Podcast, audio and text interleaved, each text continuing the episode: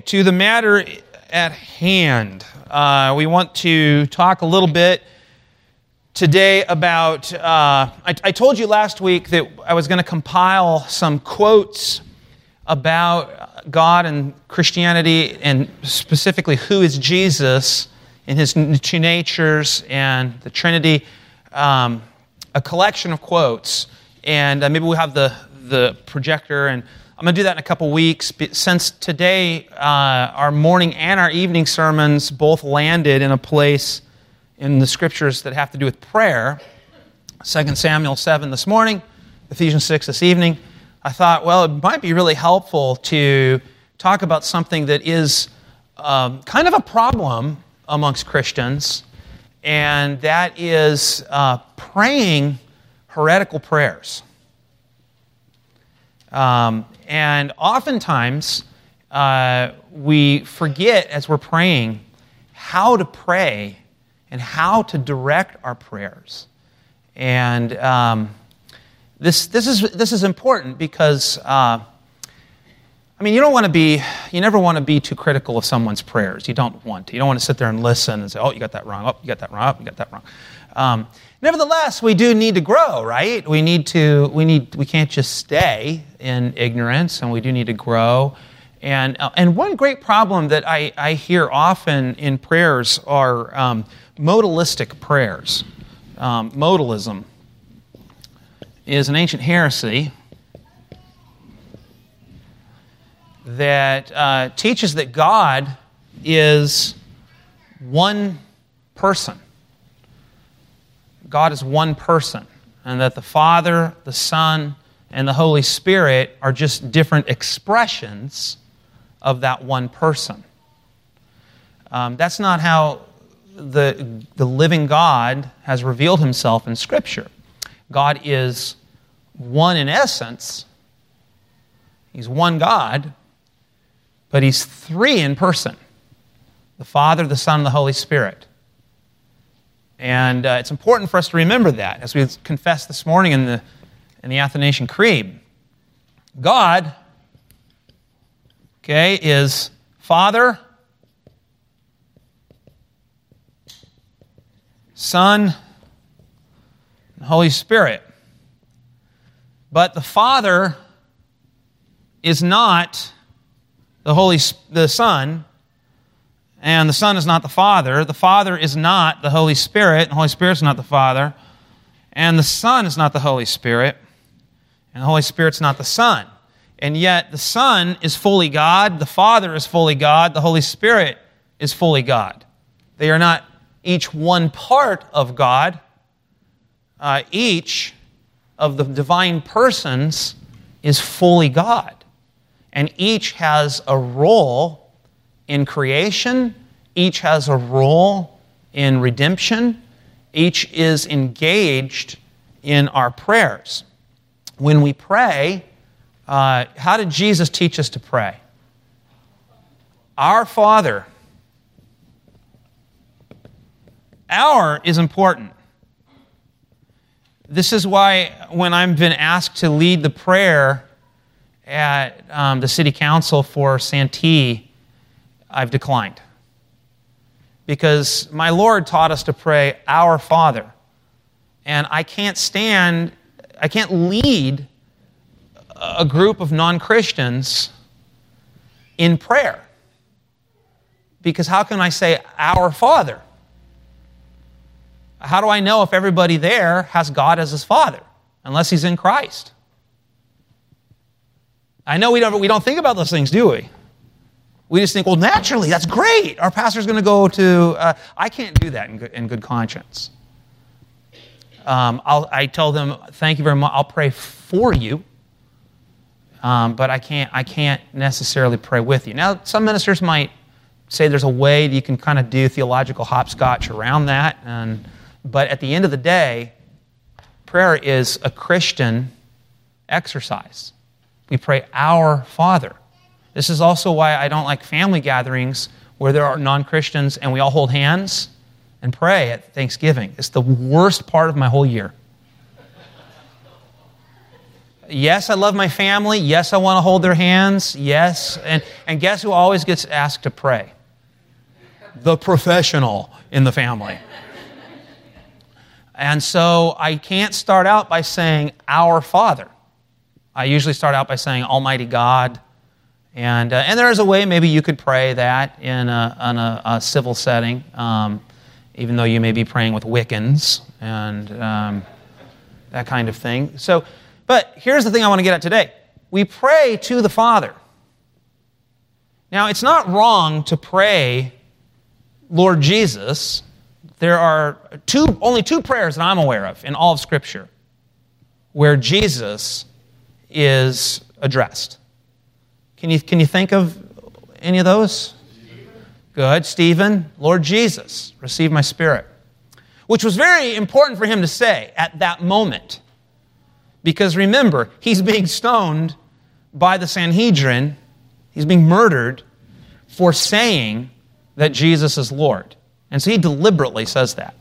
And then the other one that I'm aware of is at the end of Scripture, Come, Lord Jesus.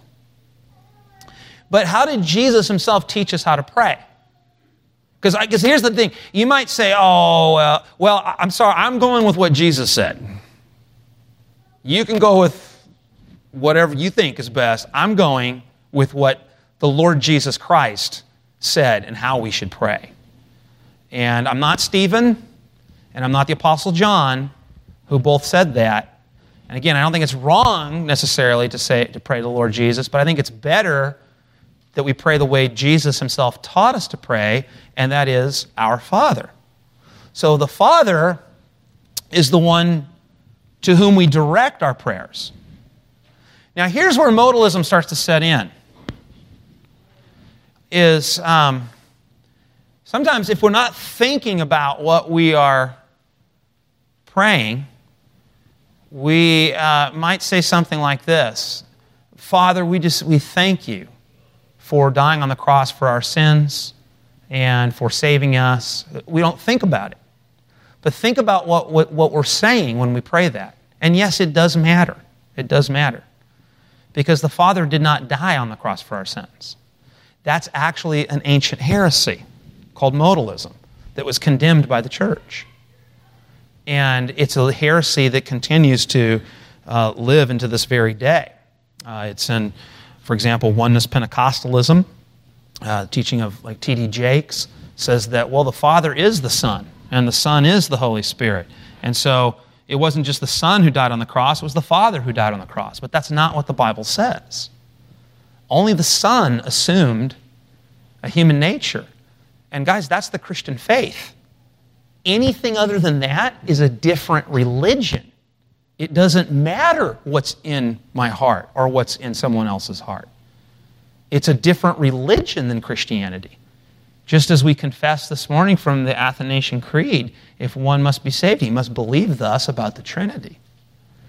So the Father did not die on the cross. The Father does not have a body, nor does the Holy Spirit, because they are different persons of the one God. Not three gods, but one God. And so we have to be careful that we aren't modalistic in our prayers.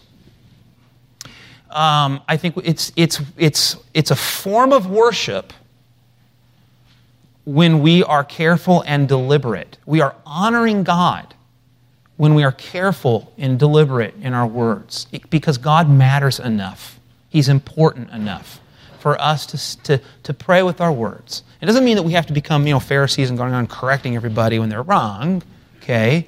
But it does mean that we need to strive to be biblical in our prayers, praying to the Father through the mediation of the Son and relying on the power of the Holy Spirit. All three persons of the eternal triune Godhead are active in your prayer as you're trying as you're struggling and just trying to make your prayer known to the father your prayer goes through the mediation of the son.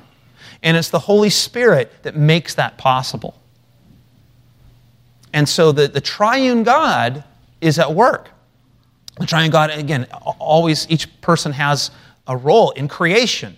The father spoke all things into existence and as colossians tells us through the son. And it was in the power of the Holy Spirit who hovered over the waters in the very beginning. In redemption, what happens? The Father is the one who sent the Son to accomplish all that the Father gave him to do, namely, live a perfect life, die on the cross for our sins, be raised again from the dead. And it was in the power of the Holy Spirit that that happened. It was the Holy Spirit who caused him to be conceived, the, the humanity to be conceived and joined to the eternal nature of the Son. And it was the Holy Spirit who raised him from the dead. So all three members are active in our redemption and in our salvation.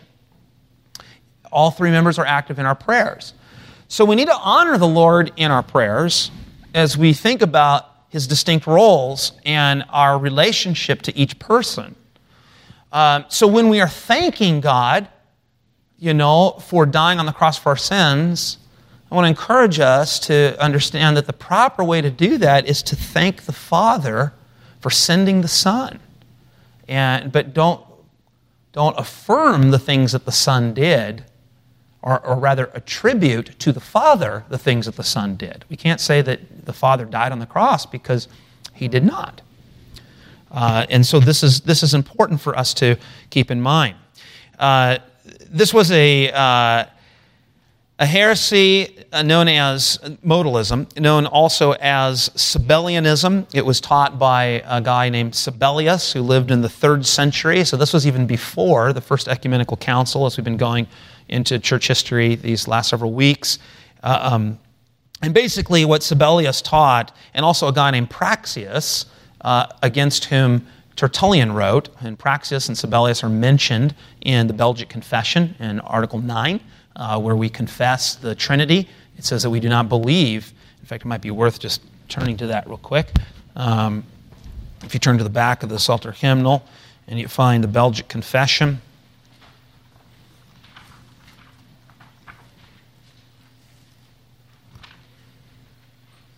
The Confession of Faith, Article 9, they're in Roman numerals there, so uh, Article 9 looks like a um, a 1 and an x.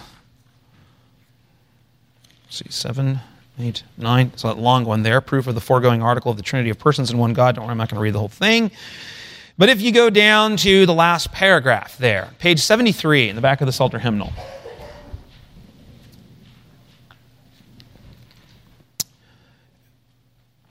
Okay, this doctrine of the Holy Trinity, I'm reading last paragraph on the bottom of page 73. This doctrine of the Holy Trinity has always been affirmed and maintained by the true church since the time of the apostles to this very day against the Jews, Mohammedans, that's um, Muslims, and some false Christians and heretics, such as Marcion, Manes, Praxeas, Sabellius, Samosatenus, uh, Arius, and such like who have been justly condemned by the Orthodox Fathers. Therefore, in this point, we do willingly receive the three creeds, namely that of the apostles of Nicaea and of Athanasius. Likewise, that which conformable thereunto is agreed upon by the ancient fathers, such as the Chalcedonian Creed. This is reformed. This is a reformed confession that affirms the ancient creeds. It's in our confession. And uh, so it names a few heretics there, and Praxeas and Sabellius taught modalism that uh, it's essentially the Father died on the cross the same as the Son died on the cross. No, we can't say that. The Son prayed to the Father, he wasn't praying to himself. The, father, the Son said to the Father, Not my will, but your will be done. His, in his humanity, he is submitting himself to the Father. He, he, it's not that he's less than the Father, but he takes up a role when he uh, takes on our human nature a role in which he becomes the servant to fulfill all that God has revealed in his law. And it's he that was conceived by the Holy Spirit, and he that was the one that lived, and he the one that had true body, uh, true soul. Uh, he, he is the one that has two natures, not the Father, not the Holy Spirit. And it's He, the Son, who is the object of our faith. Apart from the object of our faith, which is the God man, Christ, okay, we don't have Christianity. because it's He that assumed our nature, lived, died, and was raised again. So we have to be careful in our prayers that we don't uh, conflate the, the persons, but that we actually think about the one to whom we are speaking. You know, if you went to go speak to the president or to a king or someone very important, I think we would be, we would be very mindful of the words that we're using. And I think we need to be even more mindful uh, of, of the words that we use to God Almighty and respecting His uh, specific persons and not falling uh, back into some kind of heresy that has already been condemned by the ancient church, such as Sabellianism. Another name for it was Patri Passionism, uh, because patri, as you might guess, means what? Father. Passion. Anybody know what passion means? Yeah, well, like the passion of Christ. What does that mean? Anybody know? He's not talking about like his passion, like he's so passionate. He's talking about his suffering. Yeah.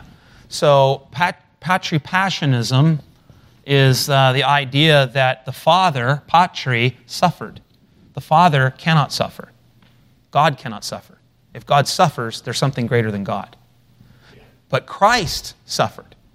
And here's again where we can use, remember what it's called? The communicatio idiomatum, where we say um, God suffered or God died or, God, or Mary, the mother of God, only in the sense that uh, we say that of Christ, because he has two natures that cannot be separated human and divine. But he is the object of our faith. As Luther said, he who goes looking for God outside of Christ finds only the devil.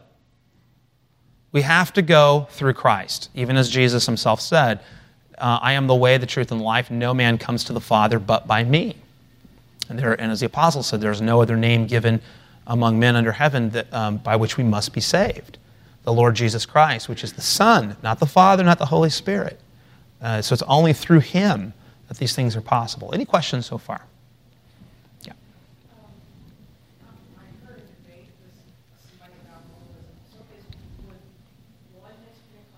Yes. Yeah, oneness Pentecostalism is modalism today. Even though it was condemned, you know, uh, in the third century, and it's a denial of the Trinity, and therefore we cannot call it Christian. It cannot, it's something that deny, there's a difference between someone who says, oh, I just don't understand the Trinity. Well, that's fine. Nobody can comprehend the Trinity completely. There's a difference between someone who says, I, I don't know, I just know, I know, I believe I'm a sinner and I believe that Christ is the Savior. That's okay. Now, you can't stay in that infant state, but it's, that's different than someone who says, I reject the Trinity. And if we say, I reject the Trinity, or we practice a faith that rejects the Trinity, such as Islam or Mormonism, it's not Christianity.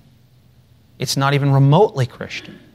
So, and that would include oneness Pentecostalism, teachers like T.D. Jakes. Yeah.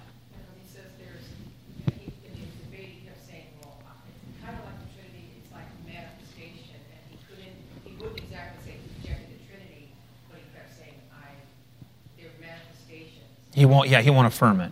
And what's the, and, and here's the problem again is you have someone, and this is common in the Pentecostal church, that they won't confess the creeds. And again, as soon as, we as soon as we separate ourselves from the ancient creeds, we have separated ourselves from the historic Christian church. We have no right or authority to do that. It doesn't matter how we feel or what experience we've had. Um, as soon as we've departed that, we are in dangerous waters. There's always safety in confessing the things that the church has confessed. Uh, other questions on modalism? Yes, Jerry. The, uh, church of God, Seventh day, is that a modalistic? I don't know. I'm not sure. You know, there's so many groups out there. There might be. I don't know. Yes, Mr. Villarino. Yeah. Mm-hmm.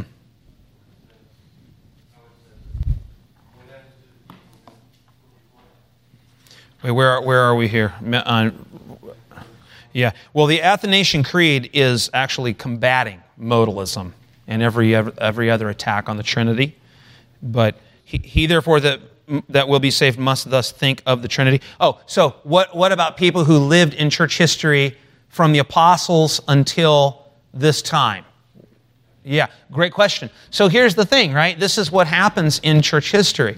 So that's like saying, what, what, what about people who lived before the Council of Nicaea in 325, where Arius was condemned for denying the deity of Christ? Well, for one, we have to understand that uh, Jesus, God is, uh, God the Son is fully divine and fully human. Any denial of that is a denial of Christianity. And any denial of what God has revealed in His Word about His nature in, uh, as being three persons Father, Son, Holy Spirit, which is very clear from Scripture, is a, is a denial of Christianity and a denial of the God of the Bible. That becomes more clear and articulate once the church comes together and condemns a particular false teaching. So, in other words, it's possible for someone to be, you know, unclear on something, but once you know you have uh, you have the church saying, "Well, this is this is essentially what Scripture is saying, and it's codified, and we confess that," then that's another matter. The same as, for example, you know, when it came to the doctrine of justification. People were very confused about the doctrine of justification through the Middle Ages, right? And there were lots of different views on how someone is made right with God. Is it by faith alone? Is it by faith and works, et cetera, et cetera? You had the Franciscan order that said one thing, the Dominican order that said another. Uh, it's not until the Reformation in the 16th century when this becomes a great debate in the church that you then have the Roman Catholic, Roman Catholic Church finally responding and giving a, um, uh, a dogma about how we are made right with God that denies sola fide. That's called the Council of Trent, which we should all read sometime because it really gets the Reformation right.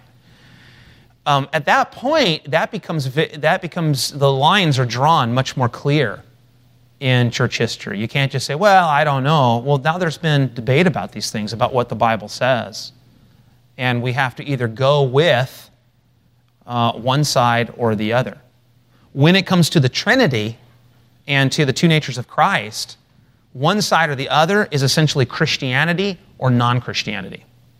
There is no Christianity that denies the Trinity or denies uh, the, the, the deity and the humanity of Jesus Christ. Not since there have been ecumenical creeds that, in the church that have been confessed by the whole church.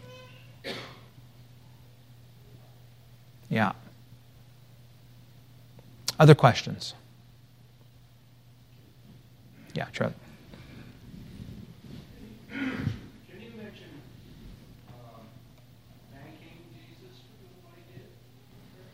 I think he's okay with that, Charlie. Yeah. The reason I say that is where I work all of you um, and I got to sit there with my mouth a lot. Right. And they do that. Sure. Common, yeah. Yeah, here, but here's the thing that's interesting, I, and I hear a lot of I hear prayers like that, um, prayers to the Father, prayers to the Son, prayers to the Holy Spirit. We thank you, Holy. But there are no prayers like that in Scripture. So I'm always of the mind that you know we should kind of go with what Scripture says. I think that's good. In politics, go with what the Constitution says. In religion, go with what the Bible says. And um, so I think anything beyond that, it starts becoming a little artsy. I think it's, it's safer and better because look, here's the thing. Look, uh, uh, turn with me, in, in case you think I'm making a weird point here. Turn with me to Ephesians chapter 1. Ephesians chapter 1. 1. Uno. Capitolo 1. La lettera di Paolo. Uh, okay. Look at, look at how he begins this letter, right? Paul, an apostle of Christ Jesus, by the will of God, to the saints who are in Ephesus and are faithful in Christ Jesus, grace to you in peace from God our Father and the Lord Jesus Christ. Now, notice what he does here. He, he highlights all three persons of the triune Godhead and their role in redemption. But notice how he directs his blessing and his pr- prayer. Verse is here the beginning of the epistle, verse 3. Blessed be the God and Father of our Lord Jesus Christ. See, his prayer and, and adoration is going toward the Father who has blessed us in Christ with every spiritual blessing in the heavenly places. Even as he, the Father, chose us in him, the Son, before the foundation of the world, that we should be holy and blameless before him. In love, he predestined us for adoption as sons through Jesus Christ, according to the purpose of his will to the praise of his glorious grace with which he has made blessed us in Christ, or the beloved. Okay, and on and on he goes. Then he highlights the work of Christ, highlights the work of the Spirit. But do you see how he begins? It's all directed to God the Father. God the Father, the Father of our Lord Jesus Christ. Yahweh was revealed as the Father of Abraham, Isaac, and Jacob since the time of the patriarchs, and then you never find that again uh, that term in the New Testament. It's now the Father of the Lord Jesus Christ, the fulfillment. And all the praise and adoration goes to Him. Or you think of uh, Philippians chapter 2, where he talks about Christ's humiliation and exaltation. He says, Therefore, God has highly exalted him and bestowed on him the name that is above every name, chapter 2, verse 10, so that at the name of Jesus, every knee should bow in heaven and on earth and under the earth, and every tongue confess that Christ Jesus is Lord to the glory of God the Father. This is the way the New Testament speaks everywhere. It's Trinitarian. It's not modalistic.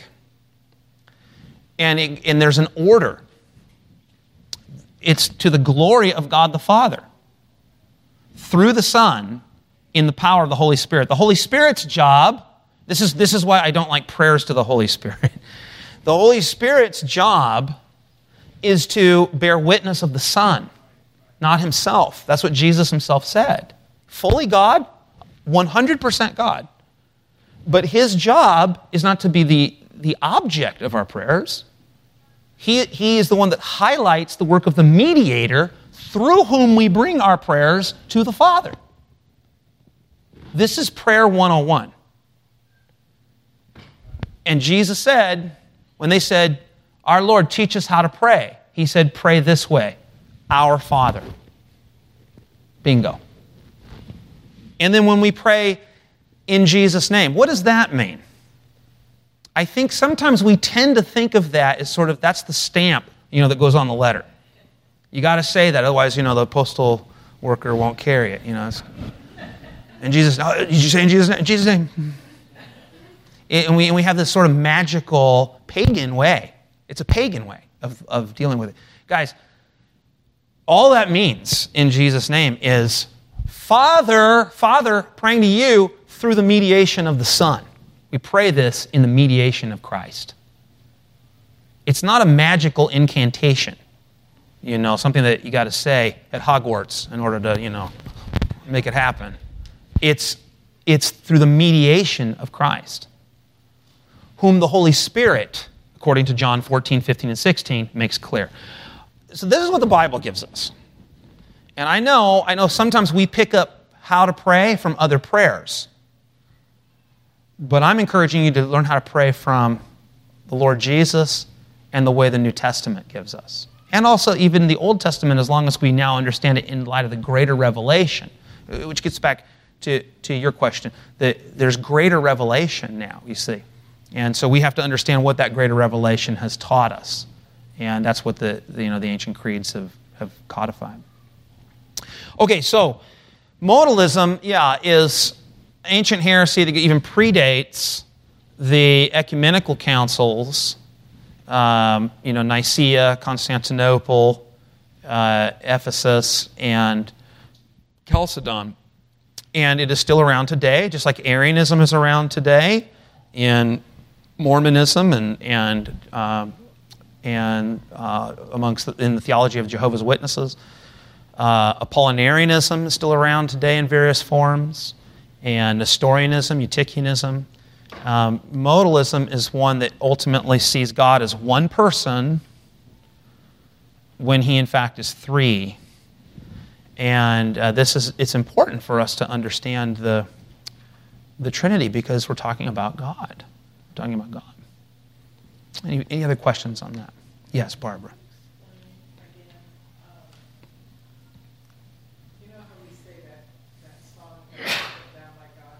Yeah. Yes. Isn't that fun? I get so excited talking about that. It's so much fun. Um, so, the question that Barbara was asking is um, going back to the two natures of Christ. Is uh, when we sing that song, um, it's a good song. I think it's a good hymn. Um, uh, uh, amazing love, how can it be that thou, my God, hast died for me? What? Yeah, is that modalistic? No. No. Great question. Great question. That's so good that you're asking that question. See, so often we just don't ask the question. We just sing. We just sing. I'm going to be singing heresy. Uh, one day I'm going to slip a. I would never do that, but it would be fun. And just to see who catches it, and just to videotape ourselves, just you know, singing some condemned heresy. You know, because we're just going with the flow, and we need that. This is why we need to be careful. And so it's a great question that Barbara's asking. Is that modalistic? Fair question, good question. The answer is no, and here's why. So, because God cannot die, He cannot die. But humanity can die. And who is Christ? Well, Christ is the Son, right? The Son of God. Now, does the Son of God have a beginning? Was there ever a time when he was not? No, that's what we, that's what we settled at Nicaea 325 and confess. The fact that he was begotten doesn't mean that he was made. Can the Son of God die? In his humanity, I mean, in his divinity, can he die? No, because divinity cannot die. Can divinity, can divinity be born? Can divinity be hungry? Can divinity suffer? No, it can't. I, and I know I've heard sermons, you've probably heard sermons too. Well, didn't the Father suffer? But we can't attribute that to the Father. Now, sometimes the, fa- the God will speak in His Word in ways that, to help us understand, it sounds like uh, human forms. And God regretted that he did something. Yeah, yeah, that God came down in Genesis 11 and looked around and saw what was, you know, God breathed into the, it's using metaphorical, it's using what we call anthropomorphisms, where we are speaking, Scripture, God is speaking in a way that helps us understand in our finitude something that God, who is infinite that he did. And there are many things in the Old Testament where uh, uh, he's, he's, as Calvin said, he's using baby talk. You know, when you speak to a baby, you don't, you don't talk about, you know, U.S. tax laws, right? You speak, you know, you know, and you, you, you condescend to his level, and that's what God does with us. However, when the Son of God takes on human flesh. And when was that, guys? That's not a trick question. That happened 2,000 years ago. So, God, was, uh, God the Son was not Jesus, you know, millions of years ago in eternity past or whatever. He took the name Jesus, which is a common name amongst Jews, which is just Yahshua, God saves, 2,000 years ago. God the Son took on human flesh. When he does that, now remember, drawing things about God is always dangerous, but to help our finitude here, you have Christ, one person, two natures human, divine. Divinity cannot die. Divinity cannot be born. Divinity has no bounds. Humanity does. Humanity is finite. Divinity is infinite. The, divin- the divine nature of the Son of God is always joined to the human nature and cannot be separated from the human nature, but it exceeds the bounds of the human nature. And this is what was, was made clear in 431 and 451 at the Council of Ephesus that rejected Nestorianism. Nestorius was someone who said there are two natures so separate that it's like two persons because he did not like the term Mary, the mother of God. Because he said, don't say Mary, the mother of God, say Mary, the mother of Jesus. But then we have to say, but who is Jesus? Well, Jesus is God. And the way that we understand that from Ephesus and then also from Chalcedon is that what we can affirm of one nature, we can say in our speech of the entire person. There's a fancy word for that called the communicatio idiomatum, which basically is what every parent does. Every parent does. Every mom does when she tucks her child into bed at night and he says, Mommy, I'm scared. And he, she says, Honey, Jesus is with you. Jesus is with us. Mommy, you are using the communicatio idiomatum, which was codified at the Council of Chalcedon in 451 and is fully and completely orthodox because what you are doing is you are affirming of the whole person, the Lord Jesus Christ, who is both human and divine, something that is true right now in his divinity, but not in his humanity. Because he is because then what does your child do the first time he hears you say that? Looks around. See, there's a mom. Mine, my little girl's first time said, Is he in the ceiling? okay? No, honey, he's in heaven.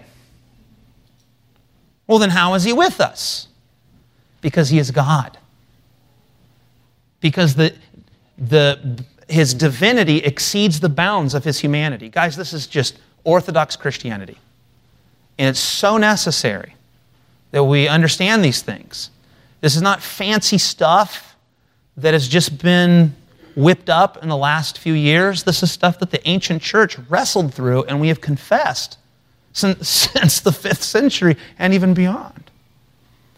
So, how can we say that that thou, my God, has died for me only in Christ, because it was God the Son who died in his human nature, and yet his human nature cannot be separated from his divine nature. And his human nature is fully body, fully soul. Human, human body, human soul. Contrary Apollinarianism that said he didn't have a rational soul, a, a soul that rationalizes and reasons. And so we can say that of Jesus and say that of God because we confirm it of the entire person. Okay, we got to stop there uh, because the little ones, while Jesus is with them, it is time for them to go home and have their lunch, being body and soul. They have needs, as do we. Let's pray. Father, we thank you for the time that you have given us. We give you all glory and all praise as we pray to you through the mediation of the Son, whom, has, whom you have sent into this world as the God man to live and die and be raised again for us. We come to you in the power of the Holy Spirit who points us to Jesus. So grateful for all that you have given us in him. And we pray that you would continue to grow our understanding, make us those who pray rightly, who worship rightly, who rejoice in who you are and how you have revealed yourself. For we give you all glory and all praise and all honor. In Jesus' name, amen.